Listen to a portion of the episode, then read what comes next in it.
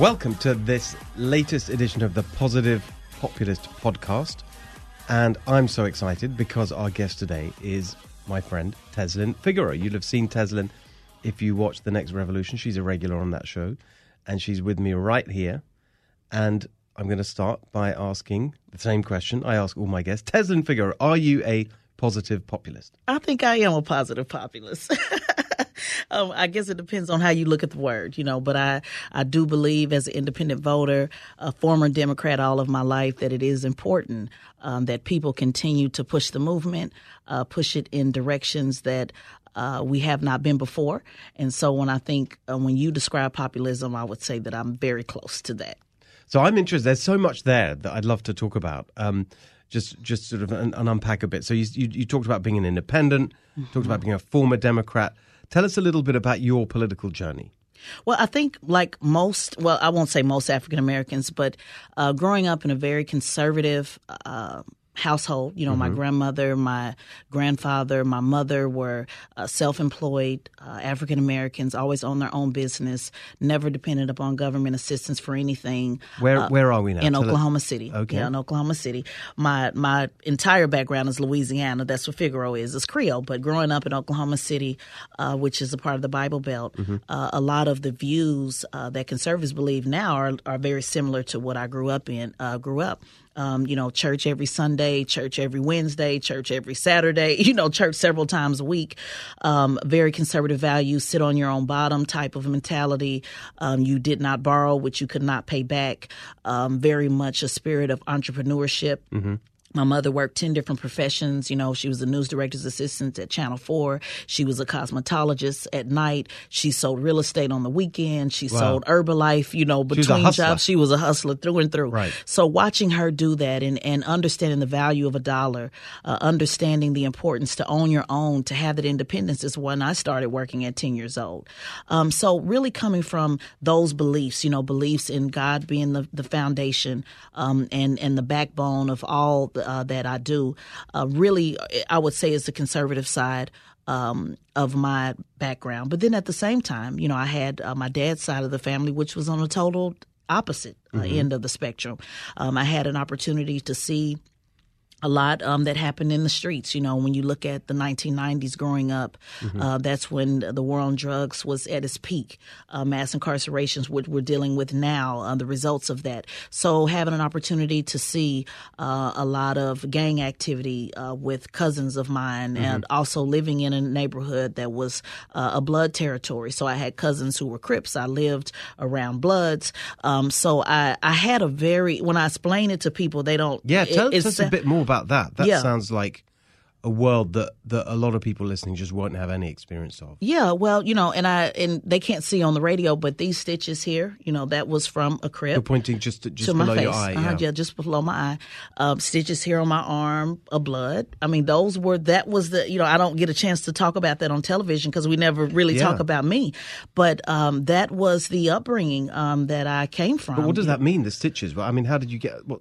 what yeah, well, this particular these stitches came because I wouldn't dance with a guy um, at a teenage club, and I, he told he asked me could I dance, and I said no. So I was 16, 17 at the yeah. time, and he was a crip, and he hit me in my face. Hit you? Yeah, hit me in my face. So that's where these stitches were over, I guess 25, 30 years wow. ago. Yeah. Um, so those were the type of environments, you know, that, that I grew up in. I had a real opportunity to see um, one side of the spectrum on one weekend over my grandmother's house where you know everything was about church and we ate we drank mm-hmm. out of four ounce uh, orange juice glasses we drank out of uh, jelly jar glasses you know truly coming from the depression mm-hmm. uh, you know my grandparents you know being raised in, in that environment and then the other the next weekend i would go to my a dad's side of the family and so see totally different. Your, your, your parents not together. they were point. divorced. Uh-huh. When they, did that happen? Um, divorced when I was very young, about three or four years. Uh-huh. Uh, when I was three or four years old. Yeah, same. I had the same uh, yeah. experience. Yeah, yeah. Um, high school sweethearts. You know, grew up um, in love, and once that divorce, once my brother passed away, and I'm very transparent with my story, so I appreciate you asking. Once my brother passed away, uh, my dad could no longer function. You know, with that, he no no longer could function with the loss of my brother and the loss of my mother, uh, and the loss of me. So his entire life was struggled What do you with mean by drugs the and loss? Sorry, alcohol. ju- losing it all, losing his job, Right. losing his wife, you know, losing um, my brother uh, who passed away as an infant, um, losing me, How old was he? or he's three months old. Oh, I'm Yeah, he was three months old. So my dad and It's this- really tough. yeah, and, and a lot of people, and, and that's why Steve I always tell people I've been through a lot. You know, I've been through divorce, I've been through relocating several different times. I've moved probably at least twelve times, most recently just on last week. Um, and I, I really thank God for allowing me to keep my mind because that has broken people, not just people that I talk about in general, but people in my family, you know, that I know. It broke my dad, you know. Um, after losing it all, a lot of people just can't lose it all. They can't go from having, you know, money and having access to things and having their family to having nothing. So he struggled with drugs and alcohol, you know, his entire life. Um, so growing up with that side of So you had this split thing. So so Mm-hmm. sometimes with your mother, you live with your mother, right, correct, and that side of the family more the more conservative traditional correct, background that you described, correct. and then you're on your father's side. what- It sounded more. That was more total of a- opposite. Yeah, total opposite, polar opposites. Okay. So that's where I learned. And what- politically, that's Mm-hmm. it sounds like you're saying that that pushed you more in a Democrat direction. Is that what I you're would saying? say, you know, and and and, and a lot with African Americans, we're, we're Democrats because that's just kind of I won't say what we're told to do, but it's just the natural thing that you Mm-hmm. do because of the compassion. Um, because a lot of African Americans have compassion uh, for either what we're going through or what our neighbors are going through, and so the liberal mentality has seemed to offer more compassion. Right. Um, but it's amazing. Like my grandmother, she'll give the house away to the stranger or you know habitat for humanity or meals on wheels. But if i were to ask to borrow a dollar you know it's not happening at all whatsoever. So it's really weird you know and those and i tell all the time grandma you're actually a conservative. You know you believe in donating but you don't believe in giving able-bodied people you know that can function on their own. Um so it, and and and i i thought that when i grew up i thought it was I guess normal until I started explaining my background to people, and that's when they realized, no, that's not really normal to have those set of extremes. You know, to be over uh, a cousin's house and you know watching the FBI kick in the door, or you know watching the police kick in the door, or watch people go to jail, or watch crack cocaine, or see people getting high and you know smoking That pipes. was all in your This was all in my childhood. This was these were all things that were of the norm to me. How come you weren't getting sucked into it? If your cousin cousins were getting into into trouble and getting into that world, what how what kept you out of it? Yeah, I would say um, to be very authentic. There's two two sides to it. Most guys either say, in some women, you know, either when they see the money and they see the, the opportunity, they say either they're going to sell drugs. For me, I said, you know, I want to date one of those guys. You know, I did say, you know, I remember the day I'll never forget. One of my cousins came in and he had a briefcase full of money wrapped up um, in in money bands and a Ferg on and a Kangol on, and I knew at that moment I was like, okay, yeah, I'm going to give me one. I may not sell the drugs, but I want to date a drug dealer, and that was the mentality. yeah, that was the mentality at the time, and I did. Um, and so I was really blessed, but I always kept my job. You know, I always I babysit at 10, 11 years old. Uh, my first babysitting job was Uzi Brown Washington, first black anchor in Oklahoma City. I worked at Frontier City. I worked at Walmart. Target. You- the- your first job was what? was babysitting for Uzi Brown Washington. She was the first black Right. anchor in Oklahoma City. Oh, okay. Right, yeah. right. So, um, so I had access to news. I was always looking. You know, I saw myself in that position. Um, so even though I kept my regular jobs and I still worked, I dated hustlers. I really did. I mean, I'm I'm not gonna lie about it. And I was just blessed um, to be sitting in houses where now looking back, you know, I look at wow, you know, I was really sitting over here with 10, 15 kilos of cocaine in the house, 16, 17 years old, not realizing I could have got a case or um, I could have been killed or I could have been Wow. shot at. And so there's been a few instances, you know, that I could repeat on how I came very close um, to getting trapped in the system. But I never had the desire to sell drugs, but certainly the money was attractive. But it's really interesting, just the way you're talking about that. It's like clearly a defining characteristic of the mm-hmm. world you grew up in that mm-hmm. the, the mm-hmm. drug dealing and so on and the crime. and, and and I and and it does bring a sense of independence of not having to beg for anything. Um, my job was sufficient enough for me. You know, I, I'll never forget. What were you doing then? Well, at the time, I've worked everywhere, Steve. I mean, at that time, I was working at Venture, which is like a Target. Venture, Walmart. Uh, I worked at Frontier City, the theme park. I worked at Braum's. I mean, there wasn't a job that every year I was on a different So you- job. okay, what what sort of age would did you? I mean, you would. What was your education? pathway? Oh yeah, well, from t- you talking about my first job? Yeah, yeah, yeah. Well, from ten, I mean, from ten years old, I was working at Betty's daycare at ten. Um, from 11 to 12 i was working at frontier city you know during the summer that was a theme park um, from 15 i was working at Braum's uh, i went to work at target i went to work at venture my first job at 18 was at the bank of oklahoma i've always So you know working full time at that point. yeah always yeah always so Was which is- there any? Was there any kind of? Um, and how were you at school? What was your academically? How, did that play a I- part in your life? Yeah, I would really? Mm-hmm. say I was average because I was a cheerleader in high school, so that was important. You know, to be able to continue to cheer.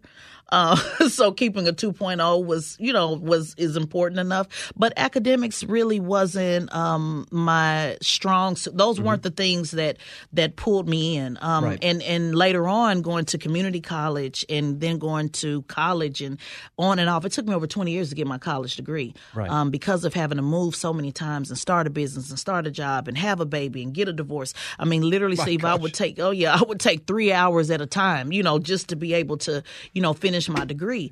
Um, so I didn't have a chance to just go to school and say, you know, let's just go to school for four years. At Yeah. 18, I had already had my own apartment, uh, never had a cosigner a day in my life. My mother refused to cosign for a car So you're basically working. So I've, I can't go to college. I've got to work. I've got to earn money. I've got to earn my correct. living. And not Yeah. because I didn't, and I didn't have a child, you know, but both of my best friends had kids at 16. I didn't. So Mm-hmm. I didn't have a kid or anything like that. I just always wanted to be independent because my mom um, was really hard on me in that way. Um, I love my mother, rest in peace, but she was not one to, if you got in it, you needed to figure out how to get out of it. That's just the bottom line. So at 18, I'm having my own place. I couldn't just go to college. What was I going to do with my $400 car? So that's what I went and joined the military, um, a $400 car payment. And I joined the Air Force. I was 18. And I joined the Air joined the Air Force. Force. Yes, reserves Where? In Oklahoma City. Okay, you're still there. Okay. Yeah. And then I learned after going to the Air Force Reserves, I still was broke. I was to the Air Force Reserves. I was working at Bank of Oklahoma. I was doing claims at Shoney's restaurant on the weekend, and I still couldn't pay my bills. So I decided to pack up and move to Dallas, Texas. I didn't have a place to stay. I didn't know anybody. I didn't have a dollar in my pocket. I wrecked my car um, going there, and my mom said, "Oh, that's a sign. You know, you shouldn't go." I went and got a rental car, and I kept going. I went and uh, bus tables. Uh, I met a girl one night, and she said, "Hey, my husband just walked out on me. You can stay on my couch for three hundred dollars a month, and I'll help you get a job at Geico." So I moved in with a complete stranger. yes, Steve. I moved in with a complete stranger um, and uh, slept on her couch. She gave me an opportunity at Geico, and that was the first. Was just owned by Warren Buffett. Yeah. That was the first professional job that I had in 1999 Yeah. that I didn't have to work two jobs. Um, it was the first job that I had without a college degree. Uh, I was in sales, Yeah. and it was the first time I was able to take care of myself. And Warren Buffett, and I won't say this because I always talk about how great of a company you know he owns. That's when I really learned about profit sharing. Um, that year, he gave back 21 percent. If we saved the company money, he gave it back, and it was all about everyone chipping Wow. in and you know using Very old powerful. pencils, very powerful, yeah, but yeah. using old pencils, using old folders, and so at the end of the year, that 21 percent check that I got for the very first time is how I was able to get transportation again because I'd wrecked my car Uh-huh. in Dallas, Texas, and that was a real foundation on business and what that meant and Yeah, how to give and give lesson. back. And it's an awesome lesson. It's what I used to start my company over a decade later. Right. And then during this time, is is politics in your world at all, or not really? it's always been in my world, but not from a standpoint of um, an elected official. I've never been one to uh, be a fan of an elected official or look at them in that way. Um, politics has always been more from a justice standpoint, you know, from a, and, and I don't mean racial justice, you know, when I say this, just from a justice, you know, right is right and wrong is wrong. You know, I got my first bloody nose in the third grade. You know, Shantae Rowland was getting bullied on the bus, and I told Ben, you know, today it stops. You know, that was the first bloody yeah, nose. just- I get it. Yeah, That's- fifth grade, I uh, It's powerful Stephanie driver. Collins. I Yeah. said the bullying ends today. In the sixth grade, I got suspended because I told Miss Harris people are getting tired of you snatching papers. You know, so every year I can I point remember some- uh, when I was at school. I remember like I organizing kind of walkouts from my school, you know, because like I just felt like the teacher had behaved unfairly That's to right. us, and like, I got hauled in front of the head teacher, like, "Who you? You're some kind of union leader." That's you know what I mean? right. It's interesting that early thing. But what, That's right. And you know, that's funny because I tell people if people can't go back to the sixth grade and tell a story, then they're made up. It's either in you or it's on you. This is in God, me. In the sixth grade, I told Miss Harris, you know what? The day's over for you snatching papers. And so one day somebody's going to slap you, Miss Harris. And I got suspended really for five You've days. just, honestly, that's a really amazing thing you just said because basically, you just uh, like explained something about myself. I hadn't really thought of that until you mentioned it, but. I kept do, like I kept getting in trouble, like with the authorities, with the school, whatever. When I was at school, trying trying to sort of exactly like, like you were saying, like that sense of justice yes. and and and hating kind of arbitrary authority and sort of stupid rules that, That's that right. people just tell you what to do without explaining it. And and that was there. I was doing that Always. I've always been in trouble How from my mouth. Interesting. All right. So the the I'm just interested in the, in the political journey as well. There's so much to talk about um, in terms of your personal journey, but we know you now. You know, when when we introduce you on the show, it's like former Bernie Sanders staffer. That's how we sort of describe you, so people have a sense of Right. where you are politically, and people can relate to that Bernie Sanders campaign 2016 and so on. So, how did you get to that? How what was that path? that pa- I mean, I, I just think you know I always knew I wanted to be um, an attorney. When Court TV came out, I knew I wanted to be an attorney and be on television at the same time. I just always knew that Right. during the O.J. Simpson trial. Um, so I just always knew that was for me. But um, I, I started in politics in Dallas. Um, I had my own uh, television show. I, at that time, I worked with Commissioner John Wiley Price.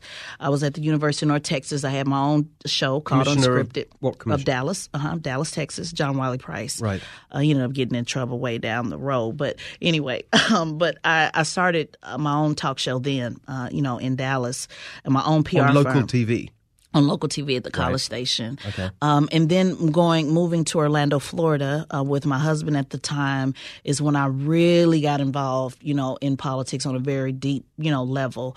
Um, really speaking up for injustices. I remember it was about the FCAT, you know, the testing at the time about testing kids. You know, we talk about school and school choice all the time, and so that really kind of sprung an interest to me. And so by sitting on, um, to make a long story short, sitting on various different uh, boards, uh, Orange County boards in Orlando, um, on the Metro Plan Board for Transportation, um, being very involved in the business community, uh, ambassador chairperson for the African American Chamber of Commerce. Um, that was the, I guess, more the Democratic side, but also on the inaugural committee for the Orlando Regional Chamber of Commerce Young Professional uh, Oh Advisory. Committee, which is absolutely the total exhausting just listening opposite. to you, Tezlyn. It's absolutely amazing. It's like you've packed, like, I don't know, Yeah. 50 people's lives. I into, have into lived about 50 It's and people always say how do you do that how do you do that by your age well because i've always done more than one thing at one time and i don't do it long All right, so you know let's so go back to Florida. so, So, you're down in Florida, you're doing, you're getting kind of active Right. in kind of, sounds like local politics. Right, right. Yeah. Very active on local politics, working on campaigns, state level, local level, organizing. Uh, organized uh, 300 volunteers for the National Urban League Convention for three weeks. Um, I was full time at. Robert Half at the time, you know, so I've been a branch manager at Adecco and Robert Half, uh, the third, the first and third largest staffing firm in the world, and I took that model of staffing on profit on how we can do that for on the nonprofit side. So the Urban League happens in 2008. Long story short, that was the first time McCain and Obama were on the stage together ever. A friend of mine, Dr. McCarthy, uh, needed to organize volunteers. Nobody wanted to show up to volunteer. He asked me to do it. I had three weeks to do it to get 300 people in the door. For an event in um, the presidential event. campaign. Correct for the National Urban League. Convention. That's correct. Okay. Um, and this was Senate, then Senate, you know, um, Senator Barack Obama and Yeah. Senator McCain was the first time they were ever on the stage, and they couldn't find anybody to organize volunteers. So I went out and went around to the churches and went and knocked on every door that I could, and I Mm-hmm. got 300 volunteers to show up, and um, through that is when I um, saw that if I can get them to show up for free, then certainly I could get my own contract on my own. It wasn't good enough to say that I'd been a branch manager, you know, the largest staffing firms in the world, um, to get your own contract. They want to know that you can move people like that instantly, you know, overnight. And I did. So I took those 300 volunteers. We also did uh, the Tom Joyner family reunion. We did 100 black men. We ended up doing about 40,000 hours of volunteer work that year. For who? For the Urban League. No, for everyone. For, everyone. yeah, for any major convention that had come into town, I was kind of like so the what you go-to say, you, person. you kind of you, you kind of realized that organizing was you had a talent for it. Well, I knew and then I- you turned that into what a business. Well, or- I knew that I had a talent for it because I came from the staffing world, Right. um, and I've always just been an so organizer. you're starting to like be a, a, a like professional organizer. Pretty much. I mean, I was using my staffing expertise Yeah. to get people to come, you know, to come volunteer. But it wasn't just about, and this is what I, what I always talk about with Democrats. It wasn't just about just volunteer for free. It was about learning job skills. I was teaching them, you know, you can take this and flip this into a job. You can write this as a job description. Let me give you training. You know, it was it wasn't about just come be a slave four hours for the Urban League. It was about come and learn and let me teach you, show you how you can use that into a skill set. That was the first time that uh, my volunteers had an opportunity to see me stand up for them. You know, mm-hmm. at the mm-hmm. Urban League, they wanted my volunteers to go sit. Um, they didn't want them to occupy the same space as everyone else. He said, "Well, you can just go sit in the in the green room and watch uh, Barack Obama and McCain speak." And I refused right then and there. The Secret Service and said, "If my people are good enough to serve, they're good enough to sit."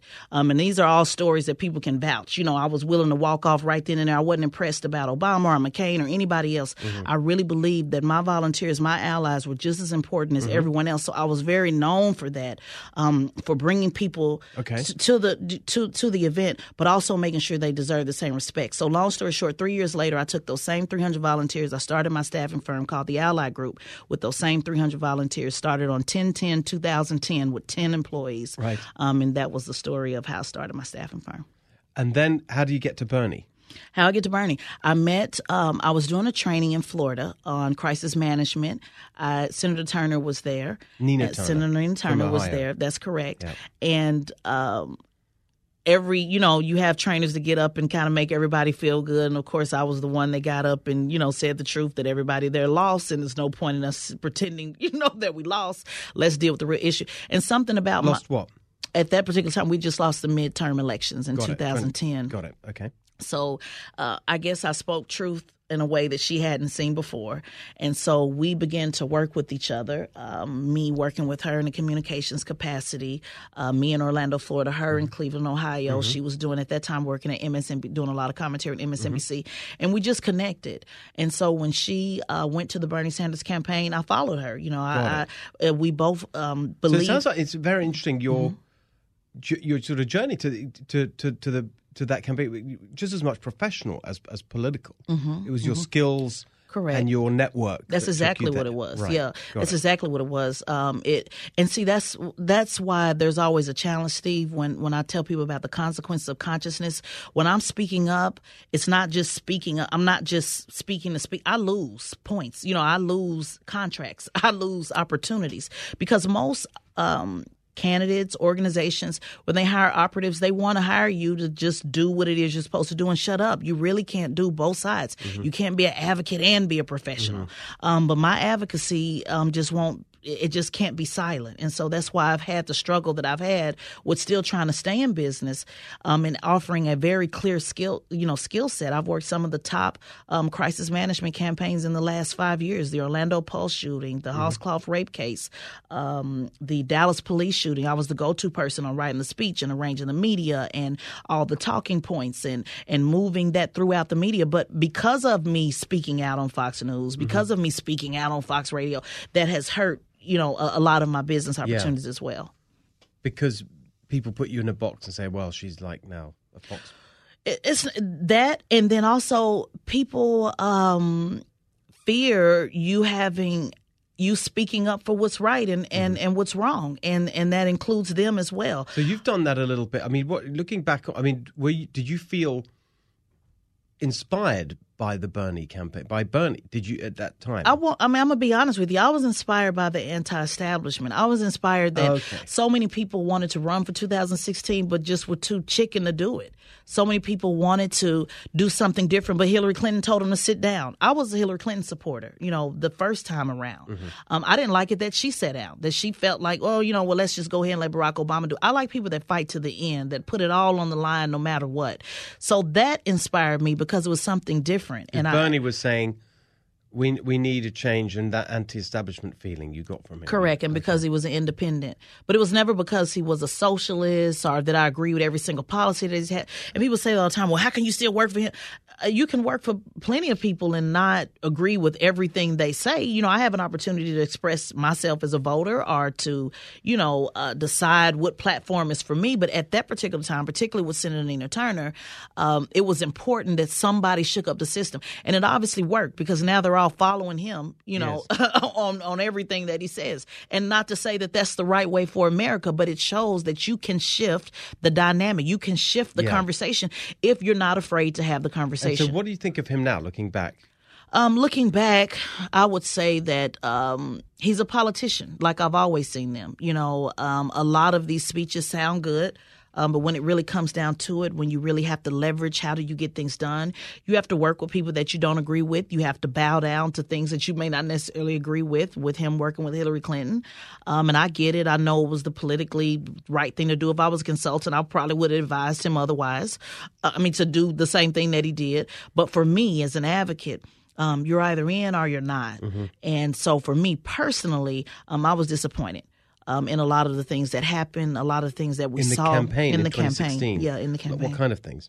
several things. Um, just what I experienced um, by working on this campaign, uh, a lack of uh, understanding for racial justice, uh, a lack of understanding. I won't even say understanding because he lived during the civil rights era. So I refuse to play that game of he's just so naive and, and doesn't understand what's going on. Please, he watched him. He marched. He marched with Martin Luther King. So let's stop that gimmick. You know. Um, so a, a lot of disappointment on the inner the inner workings on a federal election um, and how uh, things are not uh, what they always seem to be.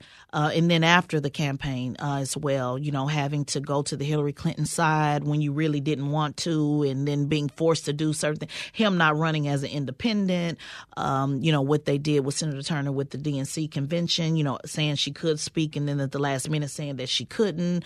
Uh, so, so just a lot of Sounds that. like so you're disillusioned with the way the political machine kind of operated. yeah, I'm not disillusioned because I know You knew. I don't know if we can cuss, but they're all full of crap. I mean, that's just the bottom line. You know, they always have been and always will be. I just really just believe that, and it's nothing. I have great friends who are elected Yeah, officials. you had no illusions in the first There was place. no illusion in the first place. That's why you don't see if you go back and look, you don't see me, oh Bernie this and Bernie that and this and this and that and taking pictures and selfies every chance I get. They've always been the same to me. Right. Um, every now and then you find people that really have a good heart, but at the end of the day, to be an elected official, there has to be an ego driving you that wants it more than anything. I just Yeah. believe that, and so you're willing to give it all up. Are you willing to? Bend on areas that that I would never fold on. I, I just it's not in me. It's not who I am. People can say, "Oh, you." I, I was on the ballot for like three months, and I got off immediately. I ran for a house seat and got off immediately. Once people start telling me what I had to do, and you got to talk to this person, you got to do this guy. I'm not shucking a job for nobody. I truly believe in being independent. So Yes. I, I just I'm not disillusioned. It's all the same to me. Do good things get ha- done? Yes. Okay. By default, yes. Are there good politicians with good heart? Yes. But at the end of the day, they're still politicians. That's just the bottom line. I think a lot of people will Yeah. feel like that. But there's a l- last question because we, we're. I mean, we could go on all day. We'll do this again. There's Yeah. a lot more to get into. But just for now, looking at where we are right now, beginning of 2019, we're looking ahead to the 2020 election and, and so on. Who is there anyone out there, or is there anything that gives you hope in terms of that independent spirit, that spirit of independence and anti-establishment, is the phrase you used? Coming back to the whole populist thing, wh- wh- where do you see that spirit today? I don't really know that I say I can see that spirit. Um, what I will say is, I think that Democrats are finally learning how to be more strategic. Um, you know, it's no mystery to me that all of these candidates are working on a coordinated effort. Um, this is not, you know, everybody just individually, you know, really knowing that they probably don't have a chance in hell. Um, there, there's a strategic, coordinated effort, um, which Republicans do all the time, especially on the local level, uh, on the state level. So I think they're finally understanding that um, everybody can't speak to every subgroup, you know, and it's not about identity politics per se, but having different candidates that can challenge each other uh, to understand the importance of competitiveness. Um, that's more of a conservative view. You know, it's important to compete. Everybody shouldn't just get a trophy or a participation trophy. So I like the fact that so many people are running because they were told not to.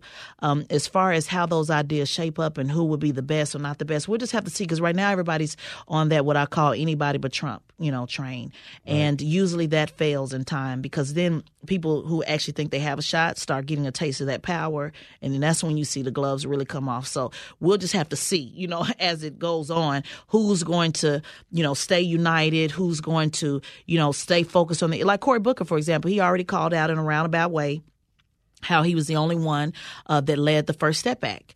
And that was his way of saying, I did it and they did nothing. Now, he didn't say it that way, but in time he, he will have to. And I'm going to watch to see if he's going to call it like it is or is he, or is he going to continue to worry about his colleagues' feelings. So those are the type of things. Will he, will he challenge Kamala Harris or will he not challenge Kamala Harris just because she's a black woman? Will Kamala channel, challenge him? Mm-hmm. Um, will she not challenge him just because he's a black man? Will Cory Booker challenge Senator Warren or will he not just because she's a woman. Those are the things that we're going to have to see the Democratic Party unfold um, and, and see what they're really made and of. Do you see these people as anti-establishment, or do you see them as part of the? I see them part of the establishment for right. sure. Yeah, they're definitely part of the establishment for sure. Um, you may hear a lot of those talking points. You know, we don't like big money and we don't like big banks and and all of that because that's just cliche to me to a lot of them. Just like Howard Schultz said that Senator Warren certainly came and asked him for a donation. I thought that was real slick that he brought that out. so you say you don't want, you know, well, we don't want billionaires to buy the campaign, but you have no problem going and asking a billionaire for a check. Which one is it? You know, so it, it's a lot of hypocrisy. Um, yeah. It takes money to run campaigns. They know they're full aware. Um, so this evil monster that they create is is not one um, that I think they live by, and I think hypocrisy is going to show. Um, so I'll just remain independent. I do think I do like what Howard Schultz has to say, just because he's scaring the hell out of them, and I think that's always good. Interesting. All right, great. Well, listen, Tessa, that was such fun. Yeah, um, thank you I think that me. everything you've said definitely shows you've got that that populist uh, spirit inside, and it was just great to hear yeah. some of the background to all of that. It's such fun. Thanks so much. Thank you so much. Thank you for having me.